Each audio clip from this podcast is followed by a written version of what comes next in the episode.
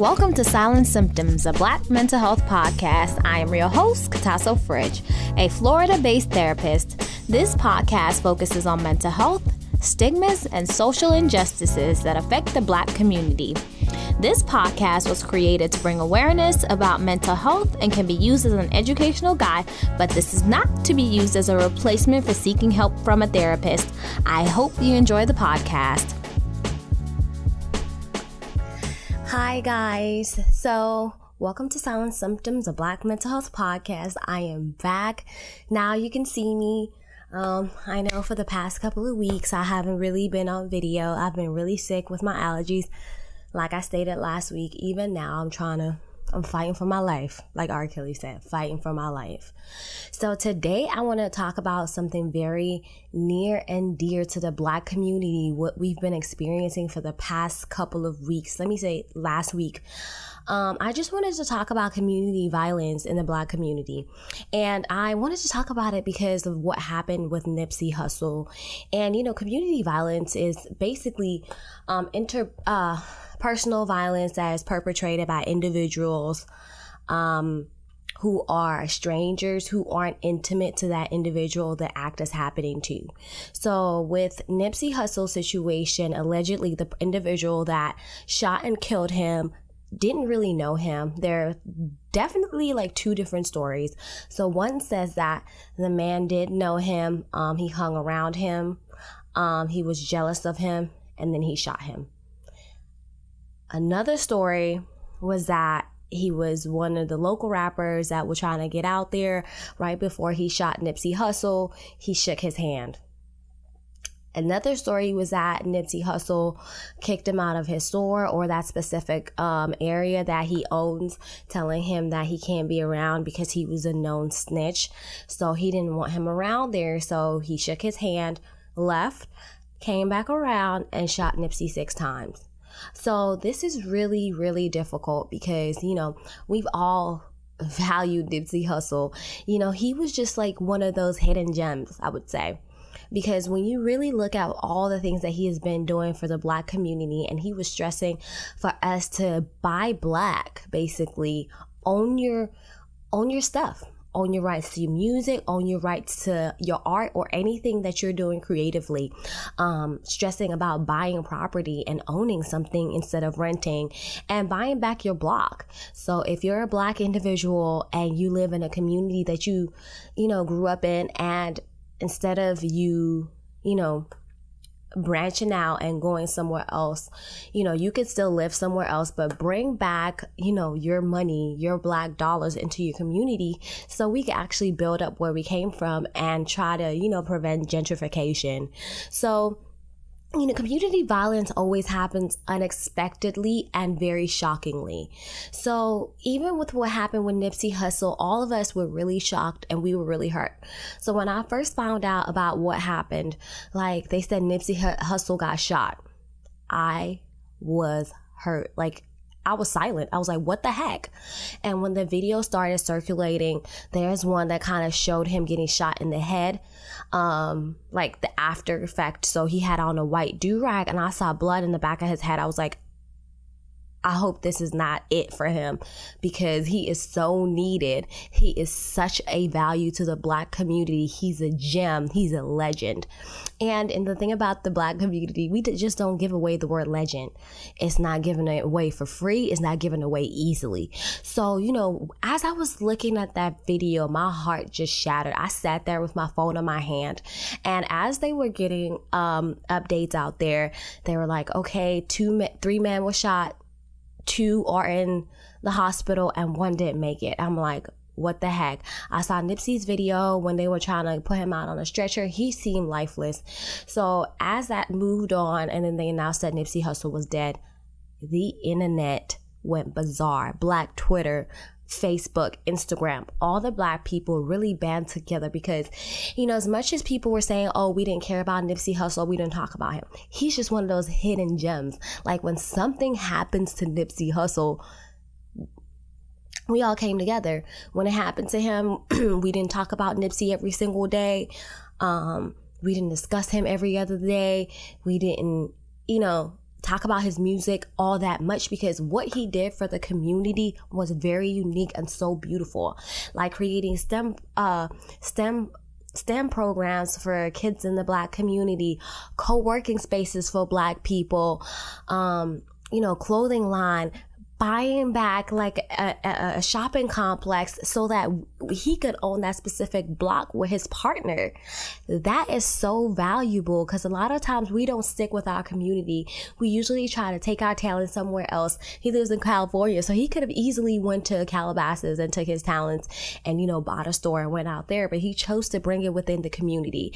This is why community violence should not be tolerated, especially for people like this you know, for Nipsey Hussle, all the things that he did for us, we really didn't talk about it every single day. We really didn't, I would say, value it enough at the time. Um, I would follow Nipsey Hussle. I would follow him really closely. You know, I would pay attention to the things that he was saying, um, all the things that he was teaching black people. If you listen to his music, he's very deep. And, you know, all the videos that are available of Nipsey Hussle are so needed. All the things that Nipsey Hussle has done for us as a community, uh, educating us on things to the effect of, how to value our own selves. When we value our own self, it goes a long way. So I think that, you know, what he did was a double edged sword. So he stayed within his community. He was always available for his people. He always, um, you know, allowed artists so aspiring artists to work in his stores and he also allowed them to you know work there if they were felons so that's really, really, really good. A lot of people don't, you know, hire felons. They don't want to hire people who are just getting out of prison or people who are aspiring artists because they're just saying these people are just useless. But Nipsey Hussle saw value in that. So if you have somebody that wants to pursue their dream in their career, why not put them in the position for them to win? There's enough for us to actually go around. And, you know, things like community violence cause a lot of trauma. So this situation traumatized I would say 95% of the black community. We were traumatized. Like, I could not sleep the first night that I found out about Nipsey Hussle because it was so difficult for me to swallow that pill of why would somebody do this? Why would somebody go out their way and go shoot Nipsey Hussle? There are plenty of people out here that that could have happened to. But that's the thing about community violence is very unexpected. It's very quick. And, you know, somebody's life can be taken away just like that. So how does, you know, community violence affect the black community? Number one, we end up having complex trauma, post-traumatic stress dis- disorder, depression, anxiety. Those are the after effects of having community violence. So now we're constantly worried about if any of our family members or any artists are going to get shot at any given moment or they're going to get stabbed. You know, that's the thing about community violence. We never know when it's going to happen. And what happens when it show how it shows up in children is that um, they go to school, they act out or they they very secluded they don't speak to a lot of people they're all to themselves or they become violent individuals because they don't know how to express themselves properly. So violence would be the next step because they're dealing with depression or they're they have complex trauma that wasn't addressed based on community violence that happened around them. And you know, community violence is so unique because we could just be walking down the street and somebody get, can get shot, popped right in front of us. And we don't know what to do. It's unexpected. We never know when it's going to happen right? So it's we don't know. It's never really premeditated for the individual that is going to see that specific act, right? So that's what makes it so stressful for people who live in, uh, in poverty driven environments, environments that really have a lot of um, drugs. And children who are raised in those specific environments have a lot of trauma and those children eventually become adults. So, and the, the, the, sad part about it is that, you know, when we have violence against our own people, it becomes really difficult to swallow. That's a pill that nobody wants to really swallow, especially when we know we can do better. And we, this past week with the situation with Nipsey Hussle, black people have really been coming together to try to really uplift each other in this sad moment. And I don't even have the words. And, you know, when I really thought about all the trauma that her, his family's probably experiencing right now, all the depression, all the anxiety, all that really does affect an individual. And this is not something that somebody just like has to fly by or don't address. It's very important that, you know, if anyone has seen some type of community violence, they have to address these issues because it could spill into their home life, it could spill into their schooling, it could spill into their job. And it's very difficult because uh, one would think that if I see somebody get shot one time, then it shouldn't really matter. It wouldn't affect me as much. But it really does in the grand scheme of things because if you can't leave the house or you're nervous about going to certain places because you feel like some type of violence may happen in that specific, you know, area of, of your community or just unexpected feelings about what might possibly happen. And this really should put us in a place of, you know, we need to love people when they are imperfect you know, imperfection can be a beautiful thing. And I, I believe that when we, you know, grow up, we're taught to try to be this perfect person.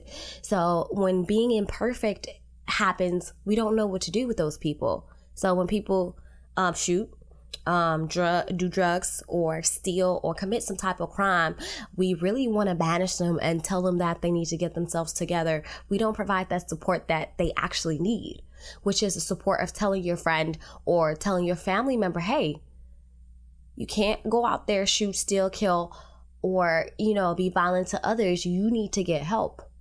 Because that's not okay versus like yelling at the individual not having those keen conversations that they need because it takes a village when someone is doing something they're not supposed to be doing. It takes a village when somebody is doing something that is completely wrong and in this specific situation, it really hurts because, you know, Nipsey Hussle really was providing that buffer for the black community, especially, you know, in California. So when you provide that buffer for your community, you know, he was, you know, shown to help people. He was shown to give motivational speeches. He was shown to provide education for the black people. He was trying to advocate for, you know, stopping the you know gang violence even though he was a, he is a gang member. But that really didn't stop him from trying to advocate to end the violence. Because we all have to do something to survive in some way in our lives in some capacity. So what he did was change his life around. Okay i am a crip but what I'm gonna do, I've learned from my mistakes. I no longer have to gangbang. I no longer have to rob. I no longer have to steal or do any of those things. But what I can do is use the things that I learned to educate the other kids who are in a gang. Let's all come together. And when you really pay attention to the things that Nipsey has done, you will see the re- revolutionary, just the evolution that he has had even as like a young boy when he was 18 19 he was already so far ahead of his time. And at the age of 33 years old he had found his purpose. A lot of people are just coming into his part of their purpose at 33 years old. And that's what's so special about nipsey hussle what he has brought forth for us as people and, you know, it's not even about the music, it's about the gems that he dropped. And for those people who are feeling down or people who don't know what their purpose in, in is in life. If you go back and look at Nipsey Hussle's videos, he provides a lot of education about finding your purpose and telling you that life is not a sprint it's a marathon. You have to really take your time to get to where you want to get to. Because at the end of the day if you rush into something into something that you believe is your purpose it may not turn out the way that you want. But if you take it as a marathon you're going to get there. And it's not not about the timeline. It's about if you get there eventually. So you know for us as far as you know the man that shot Nipsey Hussle Eric Holder. So let's say allegedly, just for purposes. But uh, let's think about all the things that he could have possibly been going through in that moment for whatever reason he chose to really shoot a man six times. That shows that there was some type of rage involved. So it wasn't just one shot. So some type of rage involved. Um, people are claiming jealousy, so he may have been jealous. So let, let's talk about those two things right there. We have to remember there's room for everyone in this world. So if you are a rapper, there's room for you too. Now, we also have to be honest with ourselves. If we're rapping and we're not really the best rapper, that may not be our ministry. So we could find something else in, in another lane in regards to rapping, doing A&R, being PR, um, finding artists. You know, we don't really necessarily always have to do something that we always like because that may not be our ministry or our purpose at that time. So we don't have to be jealous of the next person or where they're they're gonna be or where they are it's really, really, really detrimental and is really killing us because at the end of the day, I feel like we've been tra- taught to have that crab mentality, uh, get on top of each other to try to get out to the top. We don't need to do that. There's room for us. There's so much, you know, um, beauty in working together and providing that elevation for each other. And we cannot keep secrets from each other. If my friend has the key to success for whatever she's trying to do. And I want to do the same exact thing. My friend should be able to share those keys to success so we could all win. Because at the end of the day, there's room.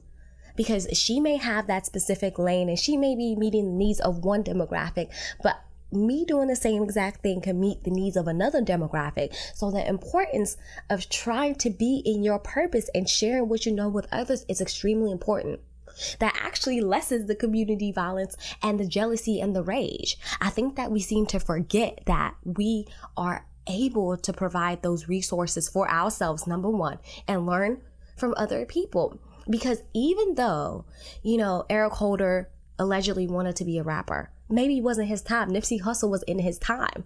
And he didn't get this stuff overnight. He literally just released his album last year. He's been rapping since he was you know, younger than 18. So a lot of times we so quick to rush. So now we're jealous of our friend. Now we're jealous of the stranger that we don't know because we're comparing our lives to their lives. That's not how it's supposed to be. We're supposed to all band together and learn from one another so that we could all become successful. And we need to provide that platform for each other. If a friend asks you, Hey, I'm wondering where you had to buy those shirts in order for you to start your t-shirt business. Why can't we share that information? Is it because we feel like our friends or family members are a threat to us? We shouldn't look at things like that. That's how people have, you know, broken relationships, how people have mistrust, and how people end up being violent to one another because of that jealousy and the rage. Because sometimes on the flip side, we don't want to share information with other people because we want to win by ourselves so we could get to the top. And then we decide to share that information with other people. Why can't we all win together and help each other? And maybe that specific individual may have something that you need. Maybe you know where to get the best shirts, but you're not getting the best print, and they know where to get the best print. So you guys can collaborate on that because you guys are doing the same exact thing, but two different lanes. So there's no need for us to have violence. We are really traumatizing our children. We are traumatizing these children who become adults. And we excuse me, we need to start normalizing the ability to go to therapy. That's where it all starts. And if we hold our friends accountable for being in therapy, hold them accountable for doing the right thing, and if they have some type of jealous rage, let's talk them out of it. Because we don't want our family members to end up in jail because of what? Because of our view of where we should be because another person has already made it? Let's not act like that. Let's reduce the community violence and see that there's a, another way out. We don't have to do gang related acts that are going to ruin who we are. We don't need to, um, engage in stealing, cheating, harming other people in order for us to advance. How about we provide gems? How about we become the Nipsey Hussles of the future? So that when something does happen to us, people value us. We have a legacy. We have something left behind in order to show that we left a print in this world. And this does not mean perfection, but this is, this means that we have tried and we have tried to stay true to who we really are as individuals. So when we move forward in life, um, Nipsey Hussle described Nipsey Hussle as her sanctuary. Wow. That is extremely deep. So we need to remember like, let's be somebody's sanctuary. Let's be somebody's peace. Let's be somebody's motivation. Let's be somebody's legend. Because what Nipsey Hussle has done for us, he has forever left a print in our hearts. And, you know, it's been a week since his death and it's still with me. I have been posting Nipsey Hussle and I am very hurt by it. But you know what? We're going to continue to celebrate his life and continue his legacy. So, whatever lessons that we have learned from Nipsey, let's carry that on in our own lives. And let's be the Nipsey of these worlds and not be the Eric Holders and the jealous individual or just the people who aren't thinking clearly and have not get, gotten the help that they needed. So thank you so much. And I pray that we continue to stay away from community violence and violence, you know, to other people that, you know, are ahead of us or jealousy to the people who are ahead of us or may seem like they're ahead. So let's all share our gems and love one another and let's lift each other up as a black community because I know we can do it. We did it in the past week. We have been lifting each other up. We have been showing a brother so much love. And we really do appreciate like the togetherness. So we just need to take time to hug the people that we love, show them appreciation because tomorrow's never promised. So I hope you enjoyed the podcast and please let me know how you felt about the death of Nipsey Hussle. You can share your comments below or you can you know, message me and tell me how you felt. Um, this is Silent Symptoms, a Black Mental Health podcast. Thank you so much. Thank you for tuning in. Please be sure to like, share, and subscribe to our podcast.